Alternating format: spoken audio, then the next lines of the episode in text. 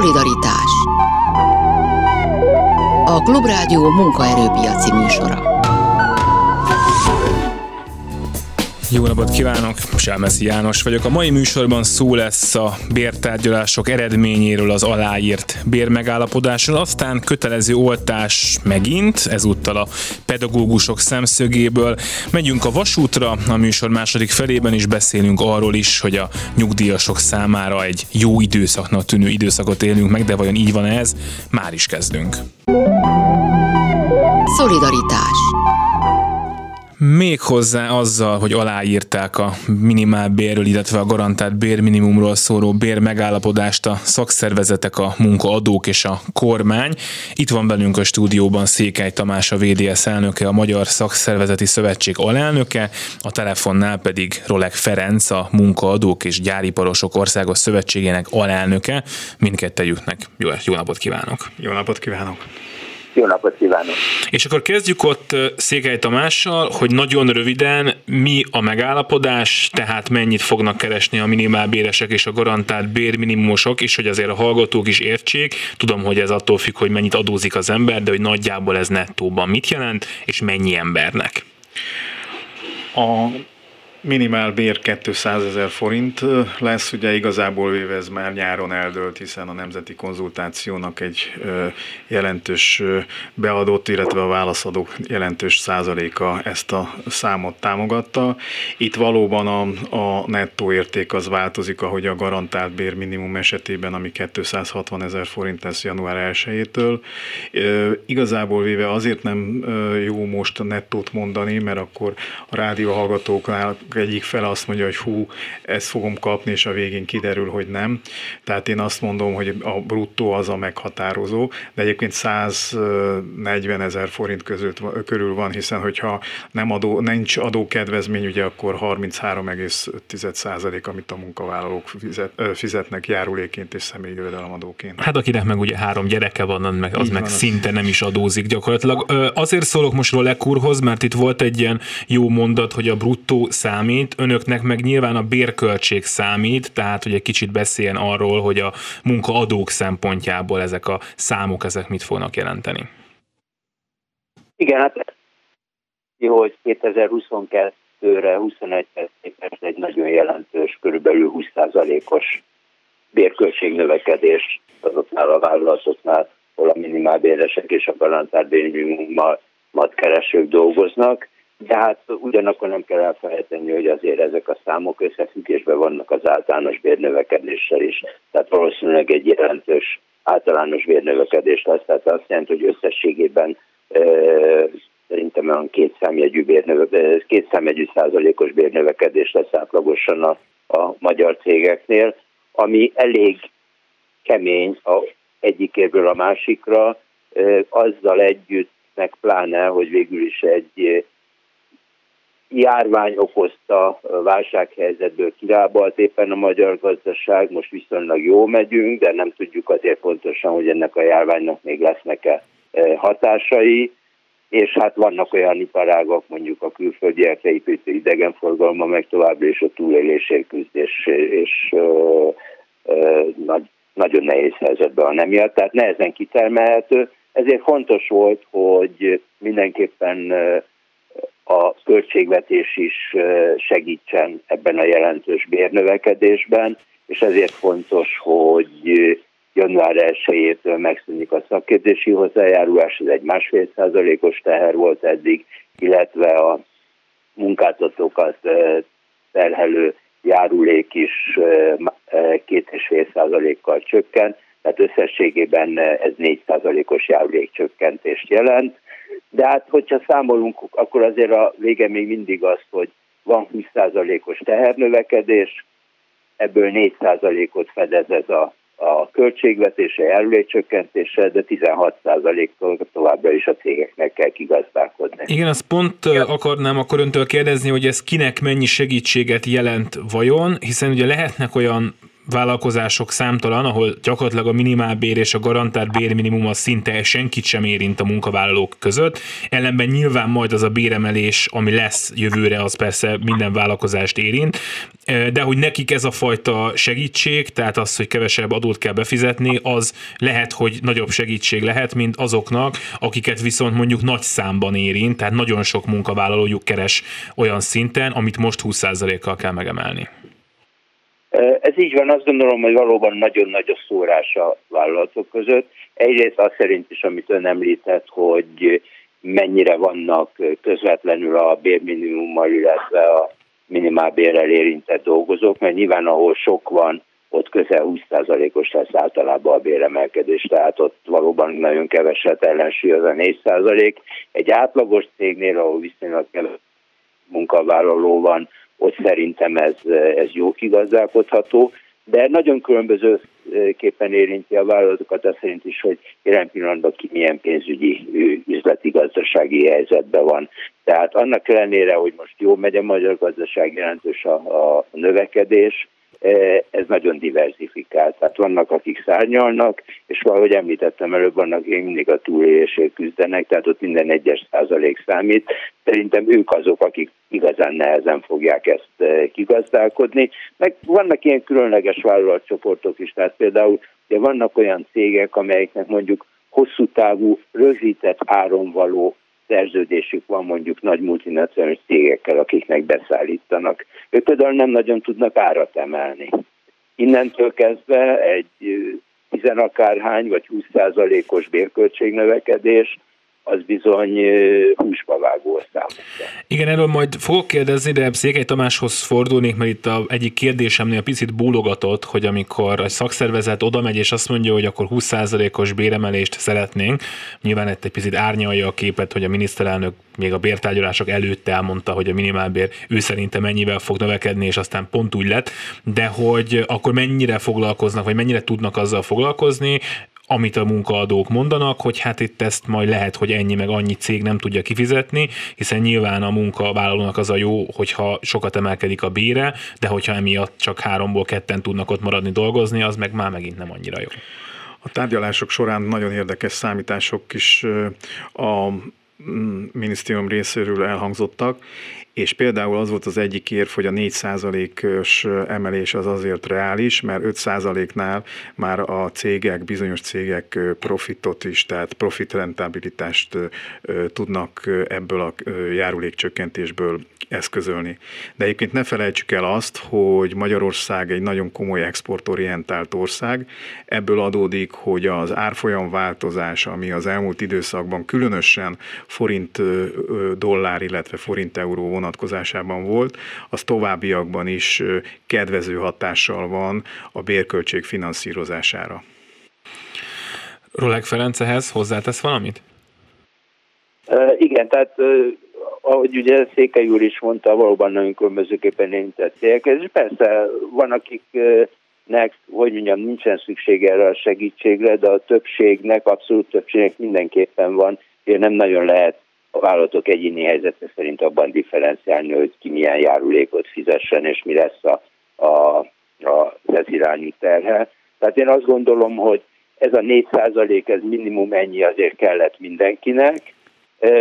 Kettő, nagyon kell arra vigyázni, és ezt meg is fogalmaztuk a, a megállapodásunkban, a bérajánlásra vonatkozó pontban, hogy minden cég ugyan törekedjen reálbér növekedésre, általában is, de ezt nagyon megfontoltan a saját pénzügyi üzleti helyzetének a függvényében, és mindenképpen tartsa szem előtt a munkahelyek megőrzését. Tehát igazából az az elsődleges, ami még talán a béremelkedésnél is fontosabb. Én azt gondolom, hogy ebben kell minden cégnek nagyon okosnak lenni.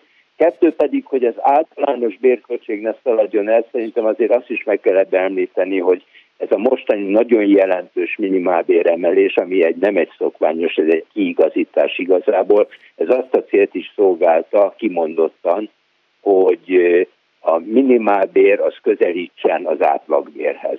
Tehát ez nyilván azt jelenti, hogy átlagosan a béremelkedés nem ilyen nagy mértékű lesz a vállalatoknál, ennél lényegesen kisebb azért, és akkor fog tudni a minimálbér egy kicsit fölzárkózni az átlagbérhez vagy, vagy a mediánbérhez. Igen, egyébként én is láttam nem olyan rég olyan számítást, ami azt mutatta, hogy az elmúlt években ahhoz képest, ahogy egyébként az átlagbér meg a reálbérek növekedtek, ahhoz képest a minimálbér nem növekedett annyit, tehát hogy ahogy ön is mondta, most ezt kvázi megkapták a minimálbéresek, meg a garantált bérminimumosok, amiket a korábbi években ők nem kaptak meg. Székely Tamáshoz fordulnék, hogy mennyire uh, készülnek akár a VDS-nél, vagy mennyire van arról tudása, hogy mit, mit szeretnének majd a többi munkavállalónak ennek a, ezeknek a 20%-oknak a fényében béremelést kérni? Az biztos, hogy nagyon komoly bértárgyalások lesznek, hiszen azért az a 260 ezer forintos garantált bérminimum azért az alulról össze fogja tolni a béreket, hiszen ezt láttuk 2019-ben is, ahol több helyen sztrájk helyzet volt, illetve volt is sztrájk.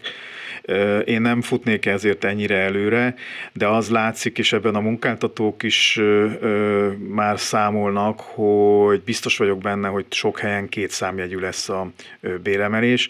Ennek egyébként nem csak abból a szempontból van jelentősége, hogy a szakszervezetek ezt valamilyen fajta követelésként fogalmazzák meg, hanem ez segít még a munkaerőpiaci helyzet is nagyon érdekesen alakulnak a tényezők. Mi azt látjuk, hogy a Covid pandémiás helyzet előtti munkaerőpiaci helyzetnél rosszabbul állunk, ami a szakképzett munkaerő illeti, tehát a szakképzett kínálatot illeti. Ebből adódik, hogy ez továbbiakban is valószínűleg bizonyos területeken még jobban föl fogja nyomni a béreket. Ez egyébként Rolek úr is így látja, hogy még nehezebb munkaerőt találni, mint korábban? Igen, nagyon nehéz, hát azt gondolom, hogy valóban súlyos volt már a helyzet a járvány előtt is. Az igazán komoly minőségi munkaerő tekintetében egyébként a munkaerőhiány az a pandémia alatt is megvolt, csak egy kicsit talán enyhébben, és most valóban visszatértünk a pandémia előtti helyzetre sőt, hát annál súlyosabb is, és igaza van ugye Székely Tamásnak, hiszen ne feledkezzünk el arról, hogy egyrészt a gazdaság most jó növekedésben van, tehát növekszik a munkaerőigény, kettő pedig ugye mindig elmondtuk, hogy munkaerőhiánynak a legfőbb oka az demográfiai ok. Tehát évről évre 30-40 ezer fővel csökken a munkaképes korú népesség és a munkaerőállomány. Tehát azt jelenti, hogy a pandémia két éve alatt 60-80 ezerrel kevesebb a munkaerő kínálat, kevesebb ember áll rendelkezésre. Tehát azt kell mondani, hogy évről évre súlyosabb lesz, függetlenül a pandémiától. Egy kicsit beszéljünk arról, hogy ahhoz képest, amit eh, szerettek volna a tárgyalások előtt, én tudom, hogy egy aláírt bérmegállapodás esetében azért ez nem egy könnyű kérdés, mert az ember nyilván örül az eredménynek, de hogy mennyiben tér el ez a mostani megállapodás attól, eh, amit szerettek volna, eh, kérdezem először Székely Tamást. Én a pozitív oldalát emelném ki. Egyrészt a mostani tárgyalásokon az látszott, hogy volt érdekegyeztetés, érdeke, érdemi érdekegyeztetés, és ebből kifakadóan volt, vagy van érdemi megállapodás. Ugye ez az idei évre vonatkozóan ez nem volt teljesen így, hiszen a Magyar Szakszerti Szövetség nem írta alá az idei megállapodást. Látszik is egyébként sajnos, hogy nekünk lett igazunk, hiszen 3,6%-os mértékben emelkedett a minimálbér az idén, és hát már 7% körüli az infláció. Tehát én azt gondolom, hogy ez egy jó dolog, dolog, jó irányt vett a mostani érdekegyeztetés, és van ennek az egyeztetésnek még egy fontos pontja, ugyanez nem számszaki, hogy a, a szociális partnerek megállapodtak abban, hogy a jövőre nézve egy valamilyen modellben gondolkodnunk abban, annak érdekében, hogy kiszámítható legyen a növekedési ütem, tehát ne legyenek ilyen kiugrások, és hát nekünk az elsődleges cél az, hogy a négy visegrádi ország, illetve a környékben lévő minimálbérhez és átlagbérhez föl kell zárkóztatni a magyar béreket, mert egyre inkább kullogunk az unió összehasonlításában, és az utolsó előttiek vagyunk, Bulgáriát előzzük meg egyedül. Rolek úr? A, hát, hogyha azt nézzük, hogy eredetileg mi mit szerettünk volna, akkor nyilván semmilyen kompromisszumos megállapodásban egyik fél sem lehet a végén felhőtlenül elégedett. Mi szerettünk volna ennél egy kicsit azért még több költségvetési támogatást kapni, tehát nagyon a legvégén is próbáltunk kitartani, legalább 5% járulékcsökkentést legyen, sajnos ez nem sikerült, illetve miközben a minimálbérnél a 200 ezer forinttal igazából nem vitatkoztunk, tehát inkább csak a feltételeiről beszélgettünk. Azt el tudtuk volna képzelni, és javasoltuk is, hogy a garantált bérminimum ennél kisebb mértékben, vagy pedig két lépcsőben emelkedjék. Hát ez sem valósult meg. Tehát ilyen szempontból azt gondolom, hogy most ha lehet ilyenről beszélni egy aláírt megalapodás után, de talán a, a munkáltatói oldal volt a vesztese ebben az évben egy kicsit ennek a megalapodásnak. Annak ellenére, hogy végén szerintem azért egy elfogadható kompromisszumos megoldás született. És hát amit pedig Székely elnök úr ugye említette, hogy e, itt a jövőben is, vagy a jövőre előre mutató pont is bekerült a megállapodásban. Itt mindenképpen azt gondolom, hogy valóban egy olyan mechanizmus kellene létrehozni, ahol olyan számokra alapozva tudunk beszélgetni, ami biztosítja azt, hogy a gazdaság fejlettségi szintjével és növekedésével összhangban emelkedjenek a bérek. Mert sajnos nagyon sokszor valóban az van, hogy bérekről beszélgetünk, és azt próbáljuk hasonlítani, akár ahogy elnök úr is tette, a szomszédos országokhoz, de hát igazából nem a bérekről kell ilyenkor beszélgetni, hanem a gazdaság teljesítményéről. Székely Tamás kérdezem lehet, gyorsan. Akkor lehet, akkor a gazdaság, akkor lehet a bére ugyanaz, mint egy másik országban, hogyha az ország gazdasági teljesítménye is ugyanaz. Tehát nem lehet a bérekkel elő ugyanannyit fizetni egy kisebb teljesítményből. Székely Tamás kérdezném még gyorsan, hogy önök nem mentek bele abba, hogy a garantált bérminimum kisebb mértékben növekedjen, vagy a politika döntött úgy, hogy itt 20-20 százalék van? Nem, én azt láttam a tárgyalások során, hogy a mi oldalunk az egységesen abban volt érdekelt, hogy a garantált bérminimum is olyan mértékben emelkedjen, és ugyanabban az időpontban, nem több lépcsőben, mint a minimálbér.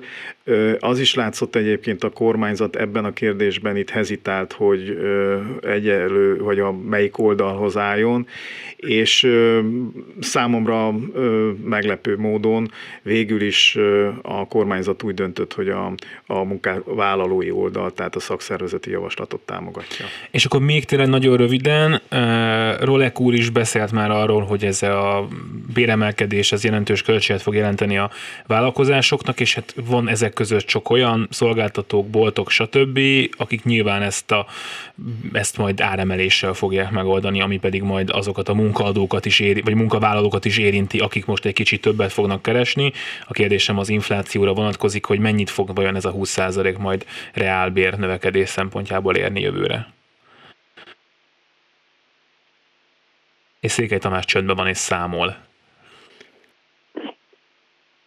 Én a... hát, igen?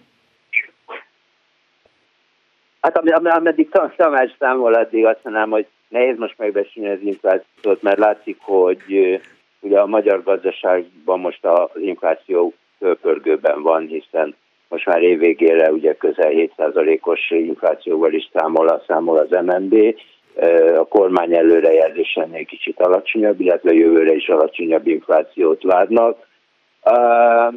Na most nagyon nehéz pláne ebbe a, a kaotikus gazdasági helyzetbe, amit globálisan van a világban ezt megjósolni, de hát azért az egy alapvetése azt gondolom a, az egész közgazdaságtannak, hogyha mondjuk jelentős bérnövekedés van, és akkor ez megnöveli jelentősen a vásárlóerőt, az bizony mindig egy árfelhajtó tényező, tehát az biztos, hogy az inflációban ahhoz képest, mintha nem lenne ilyen nagy bérnövekedés, ez biztos, hogy minimum 2-3 százalékos többletinflációt fog okozni.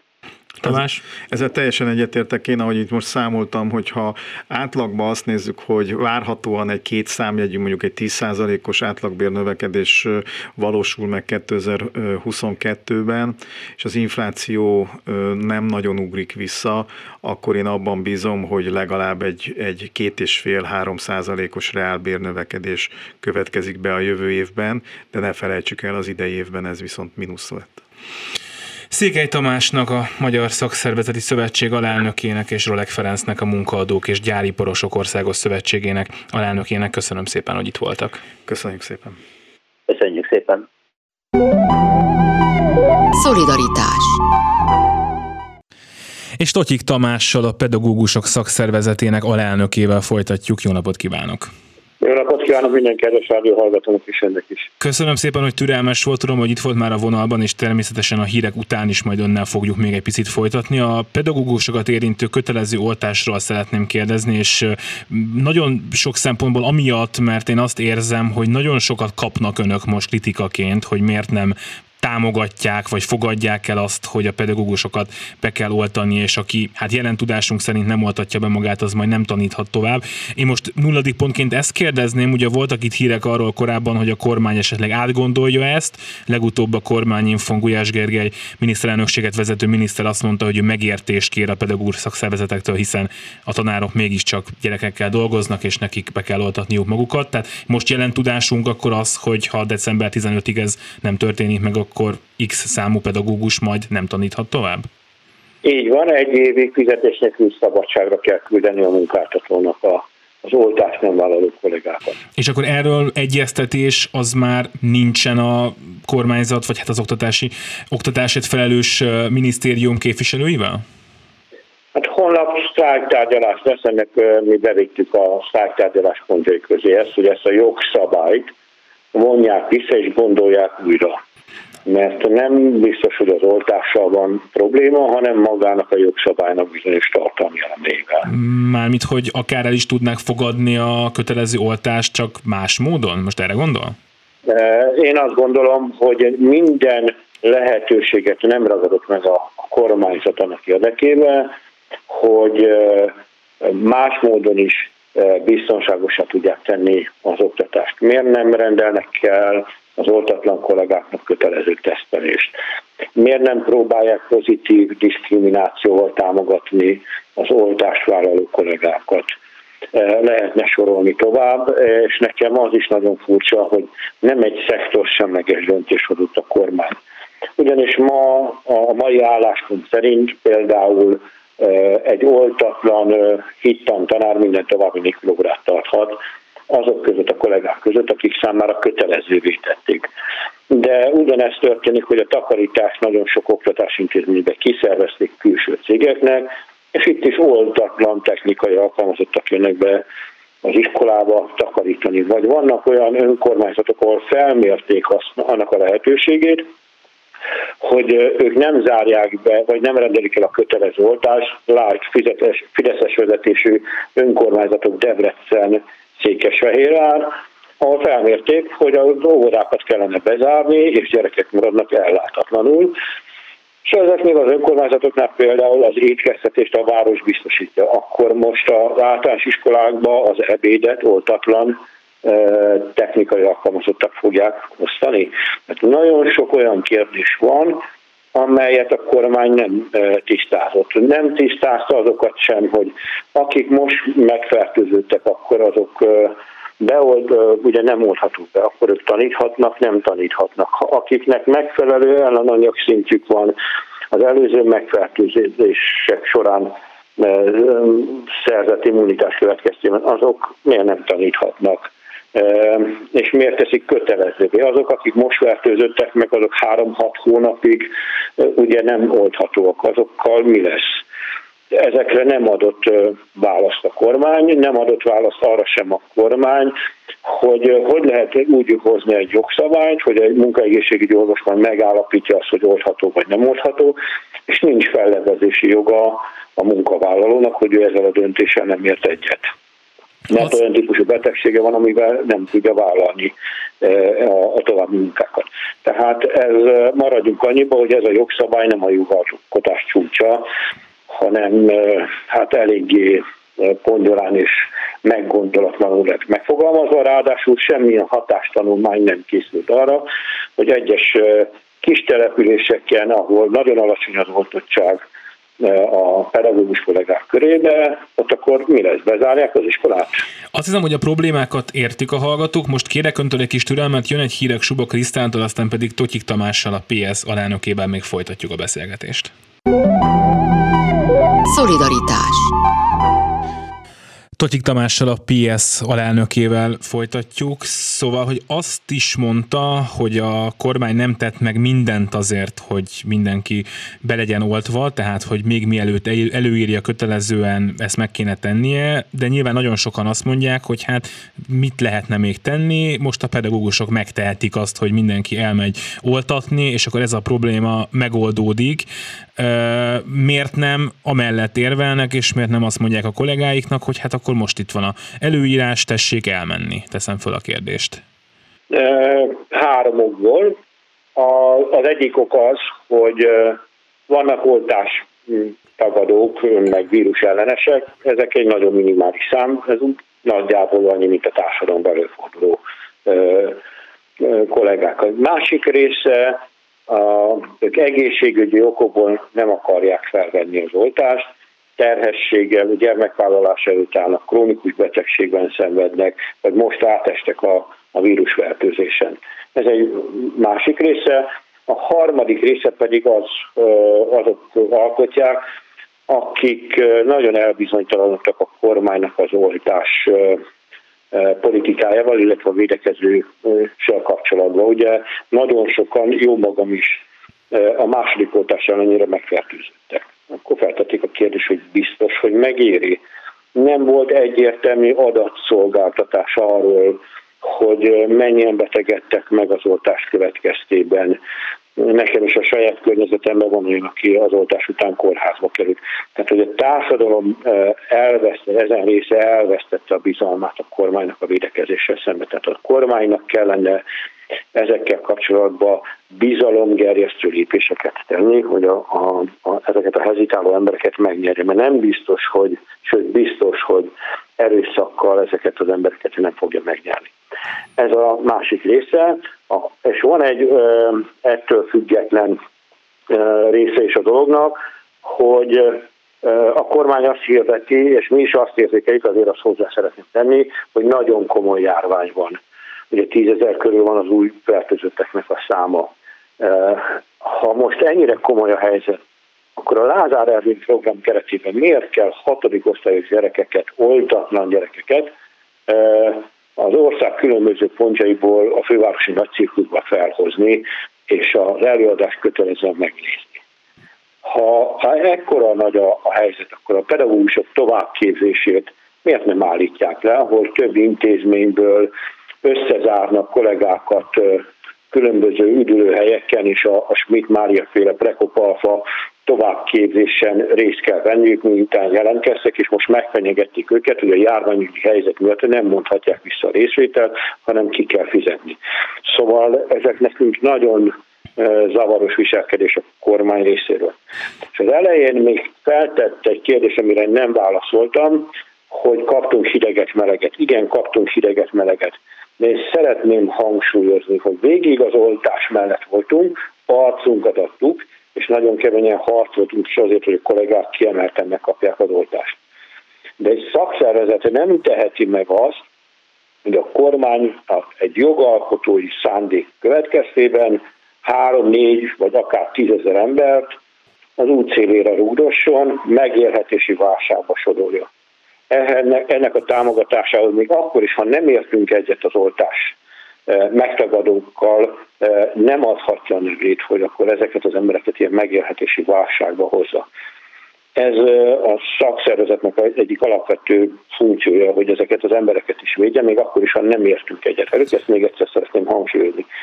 És a legutolsó, hogy ezek a listázások, amik most történnek, ezek nem biztos, hogy jó emléket ébresztenek a, a kollégákba. Olyan érzésünk van, hogy most az oltott és oltatlan embereket szeretnék egymással szembeállítani, összeugrasztani.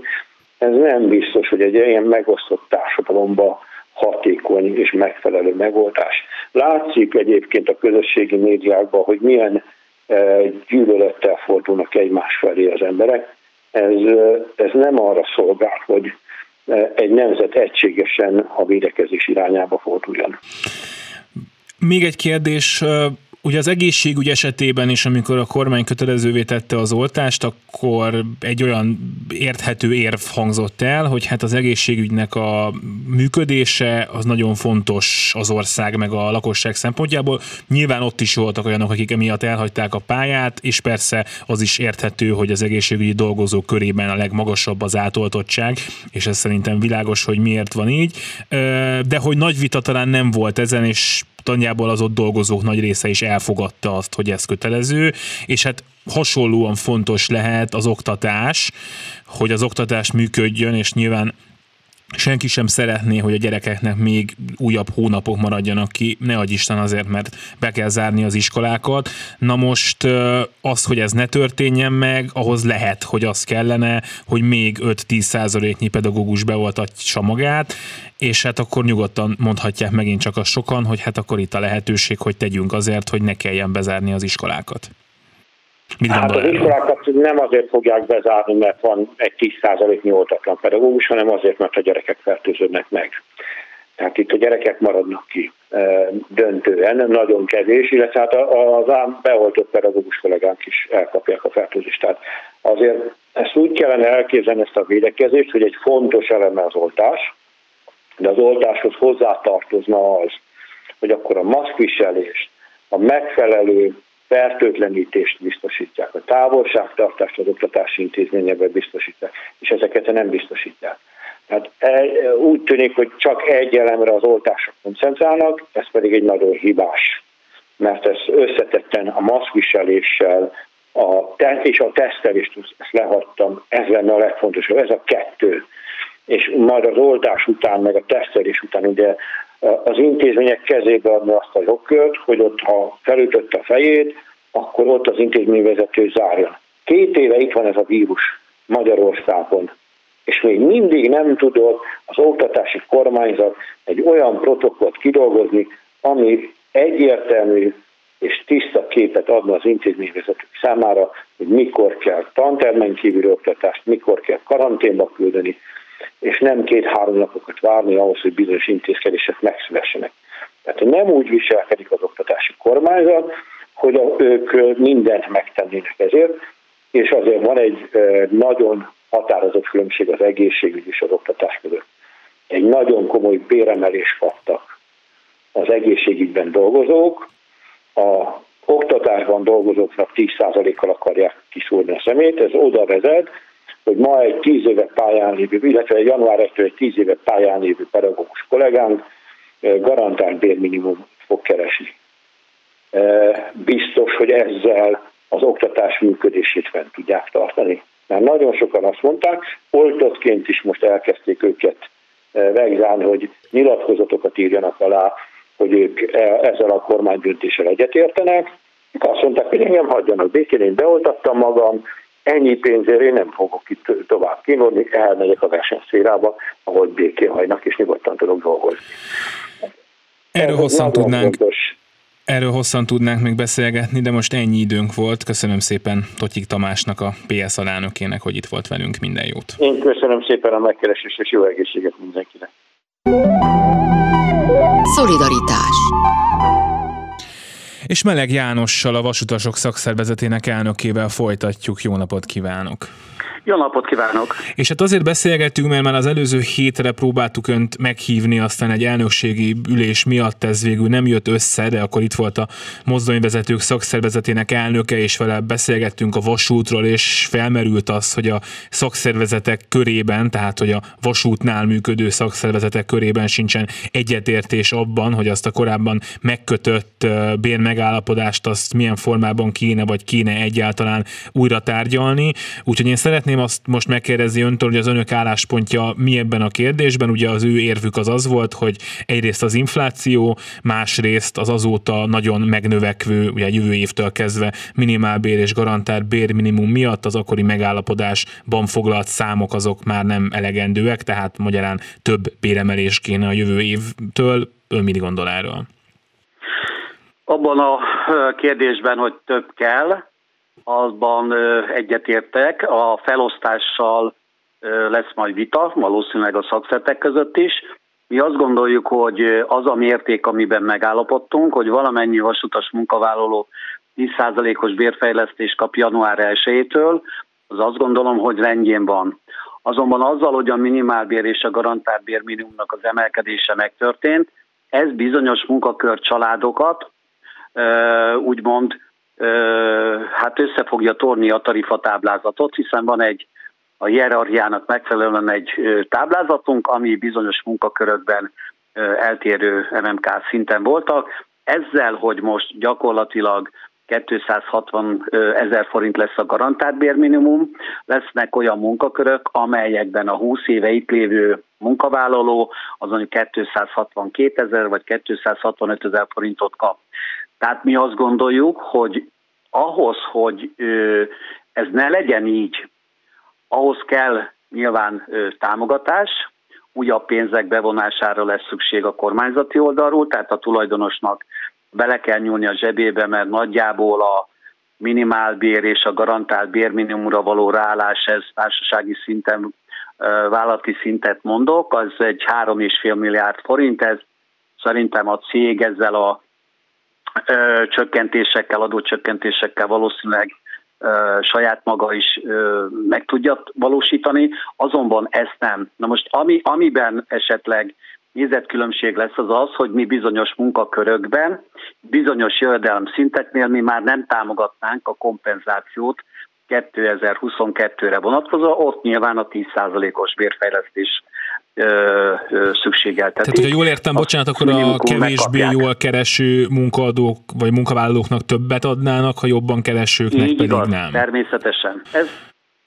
többször volt ilyen megállapodásunk, az elmúlt időszakban, hogy bizonyos referencia szinteknél nem volt bérfejlesztés, most meg azt mondjuk, hogy bizonyos jövedelem szint fölött, hiszen már vannak olyan munkakörök is, amelyek azért a 6-700 ezer forintot hál' Istennek elérik. Azt gondolom, hogy ott ennek a garantált bérminimumnak az emelkedése, ez őket semmiféleképpen nem ö, nehezíti a, foglalkoztatásban a, a fiatalabb meg az idősek közti különbséget.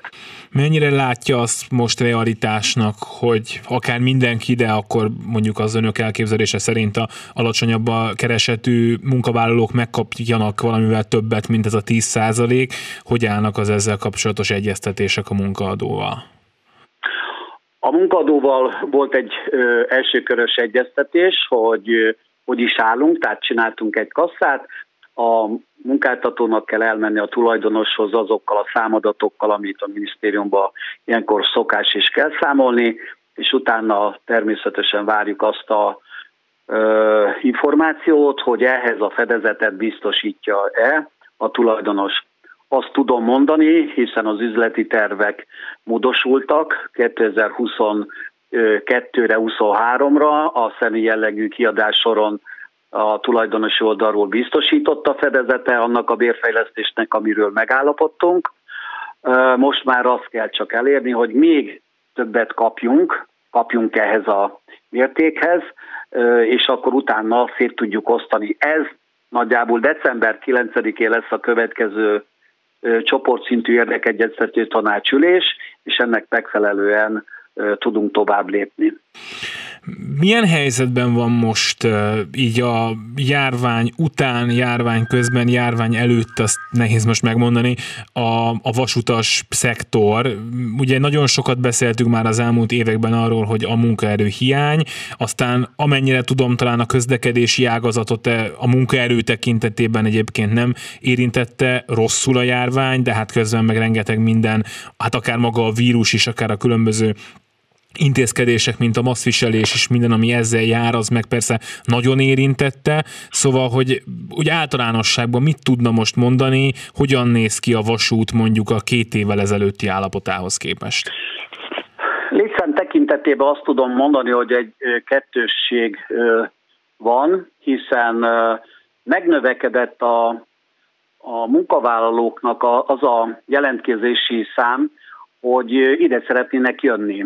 Ahogy említette ön is, 2020-ban is a járvány időszak alatt, 2021-ben most is, a vasút az közlekedett, valamennyi munkavállaló tisztességesen elvégezte a munkáját, és ennek megfelelően precízen, pontosan mindenfajta juttatást megkaptak. Itt nem volt csökkentett óra, itt nem volt semmi egyéb beavatkozás, tisztességesen. Ez egy biztonságos, jól fizető, bocsánat, ezt idézőjelben másokhoz képest említem, ahol olyan intézkedéseket kellett hozni, aminél keresetvesztessége volt a munkavállalóknak.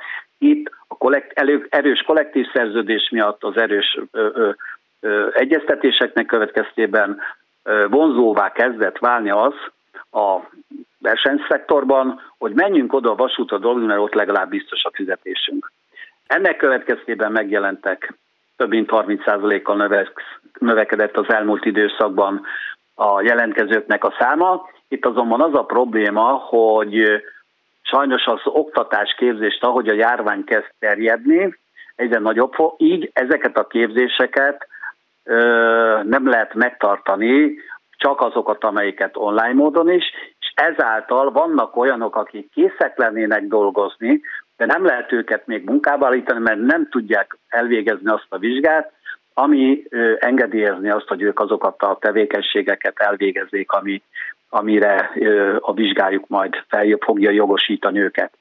Tehát egy kicsit ebben bajba vagyunk, hogy több többen jönnek, de mégis bizonyos frekventált munkakörökben pontosan a, a mostani vírus terjedése miatt nem lehet őket alkalmazni majd.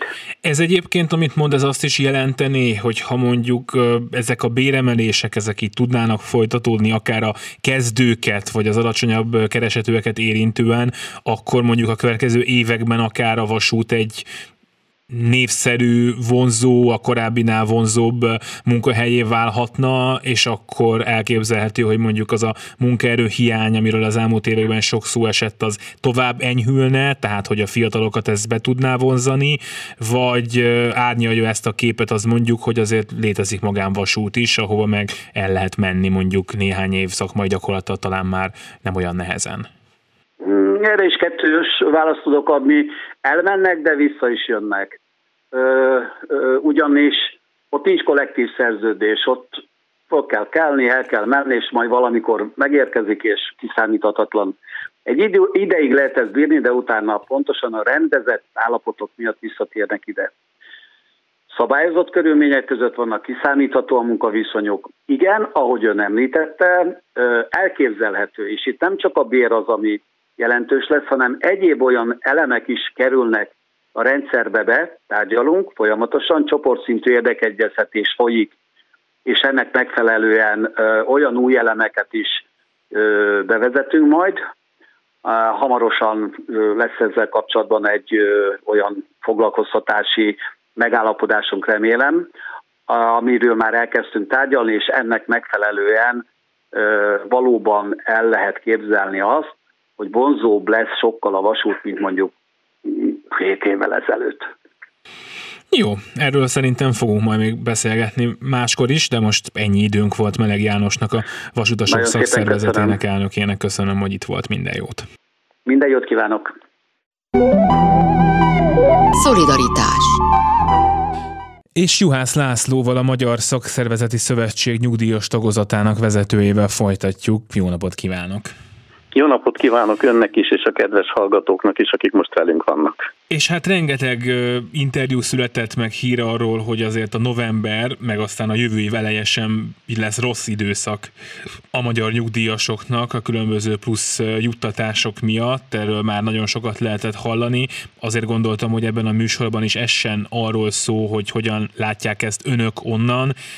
Ez a november, ez tényleg egy olyan jó időszak, és akkor azért arra is kérem, hogy nagyon röviden csak, de mondja el, hogy most itt egy átlag nyugdíjasnak ez mennyi plusz juttatást jelent ebben, az, ebben a hónapban, vagy azért árnyalni kellene nagyon ezt a, ezt a képet, és ne gondolja azt senki, hogy, hogy nyugdíjasnak lenni, ha máskor nem legalább most a kánoánt jelenti. Hát nagyjából ez az utóbbi mondat az, ami helytálló. Úgy tűnik, mintha pénzeső hullana a nyugdíjasokra, de hát nagyon komoly veszteségeket szenvedtek el a nyugdíjasok az elmúlt tíz év alatt. Gyakorlatilag elvesztették a nyugdíjuk 25%-át, amiatt, hogy a nyugdíj megállapítás rendszere megváltozott tíz évvel, jó tíz évvel ezelőtt. Egy átlagnyugdíjasnál ez 37.500 forintot jelent havonta, éves szinten 450 ezer forint hiányzik a a zsebükből, vagy a büdzséjükből. Ehhez képest vannak ezek a, ezek a hát most nagyon fontos, és a, a kisnyugdíjasok számára nagyon-nagyon sokat jelentő kisebb összegek. Most nézzük meg ezt a kettőt külön először, a nyugdíjprémiumot és a nyugdíj kiegészítést. Először is azt szeretném mondani, hogy mind a kettő törvény alapján jár a nyugdíjasoknak. Ez nem egy, egy uralkodói kegy, hanem, hanem jogosultak erre a nyugdíjak sok. A nyugdíjprémiumot a bajnai kormány vezette be a, nyugdíj, a 13. havi nyugdíj folyosításának a felfüggesztésékor kvázi a helyet, ez gyakorlatilag a nyugdíjasok részesedése a gazdasági növekedésből. Ezt a nyugdíjprémiumot én hibás terméknek szoktam nevezni, két probléma is van vele, a részletekben nincs idő belemenni, csak jelzésszerűen. Az egyik az, hogy, hogy nem valósul meg precízen és hosszú távon az, hogy a gazdasági növekedésből részesülnek a nyugdíjasok. A másik probléma pedig az, hogy van benne egy fix összegben meghatározott, 80 ezer forintban meghatározott szám, amivel szorozni kell a, a 3,5% fölötti gazdasági növekedést, és maximum 7,5%-ig így jön ki, hogy maximum 80 ezer forintot kaphatnak a nyugdíjasok.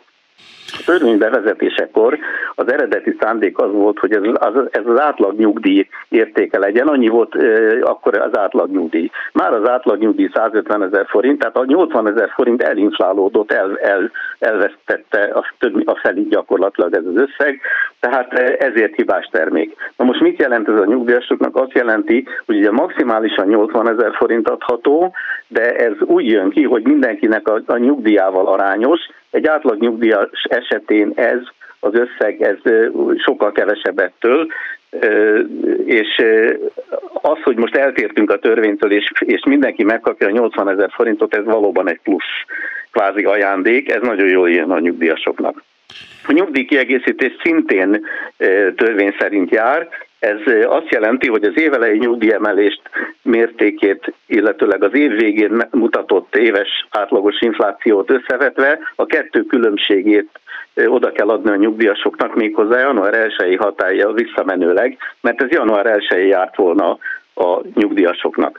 Na most éve, évek óta alul van tervezve az infláció, jövő évre is 3% van tervezve a költségvetésben. Ugye nem gondoljuk azt, hogy ennyi lesz jövőre az infláció, mint hogy az idén sem, én már tavaly javasoltam, hogy ezt a nyugdíjkiegészítést hozzuk előre a Covid-válság hatásának az ellensúlyozására, akkor választ se kaptuk, de íme végül is most beérett a dolog. Évközben volt egy 6%-os infláció, és most járna még egy további 7% az augusztus végi adatok alapján.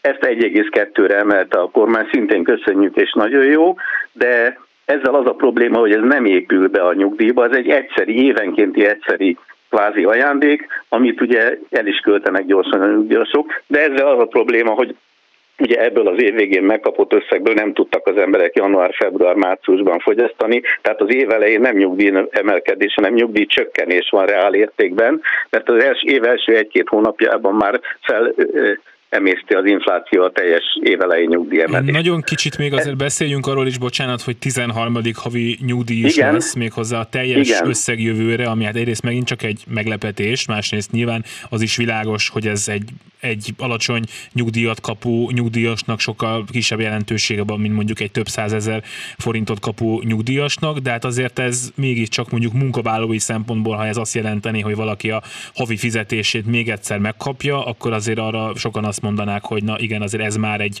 ez már egy szép és, és hasznos és megfelelő mértékű plusz juttatás. Ez így van, de itt is van több probléma. Eleve ez a 13. havi ellátás, ez nem nyugdíj, semmi köze a nyugdíjhoz, nincs járulékfizetéssel és szolgálati idővel megalapozva, tehát ezt nem is lenne szabad nyugdíjnak nevezni. Ettől persze jó, hogy van, de, de az a baj, hogy ezt nyugdíjnak nevezzük.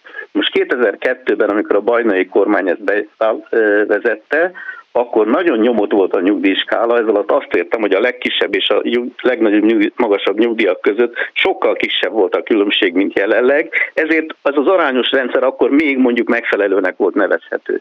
De már amikor százszoros különbség van a legkisebb és a legnagyobb nyugdíjak között, ez az arányos rendszer nem tartható, mert semmivel nem indokolhat, hogy az 50 ezer forintos nyugdíjas az kap 50 ezer forintot, a két milliós meg két milliót februárban. Ugye ez, ez, ez, a, ez a társadalmi igazságos igazság elvét milyen sérti. Én azt mondom, hogy ez a 13. havi ellátás, ez részben, vagy nagyobb részben felhasználható lenne egy másfajta elosztással, és erre most nem tudok kitérni, hogy milyen fajtával, de egy másfajta elosztással a legalacsonyabb nyugdíjak felgazárkoztatására, mert az nagyon nagy probléma, hogy, hogy több mint félmillió ember 100 forint alatti nyugdíjban részesül, és a szociális jogok európai kartája úgy fogalmaz, hogy minden időskorúnak a méltó megélhetés biztosító ellátást kell kapnia. Itt nem a méltó megélhetés, hanem egyáltalán a, az alapvető megélhetési sincs biztosítva. Úgyhogy ezen minél előbb választani, változtatni kell, e, és ezt én úgy gondolom, hogy ezt egy, egy törvényben kellene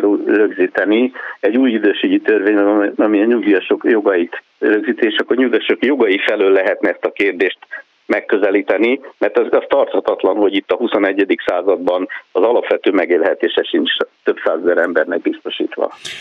Ennyi időnk volt. Nagyon szépen köszönöm Juhász Lászlónak, a Magyar Szakszervezeti Szövetség nyugdíjas tagozatának vezetőjének, hogy itt volt velünk. Fogunk szerintem még a témában sokat beszélgetni, például majd a jövő heti műsorunknak is a nyugdíj lesz a fő témája. Önnek köszönöm szépen, hogy itt volt. Köszönöm az érdeklődést, viszont hallásra. Szolidaritás Gerendai Balságnes volt a műsor szerkesztője, Budai Márton a technikus, Szabó Csilla a telefont kezelte. Maradjanak a Klubrádióban, én minden jót kívánok! Szolidaritás A Klubrádió munkaerőpiaci műsorát hallott.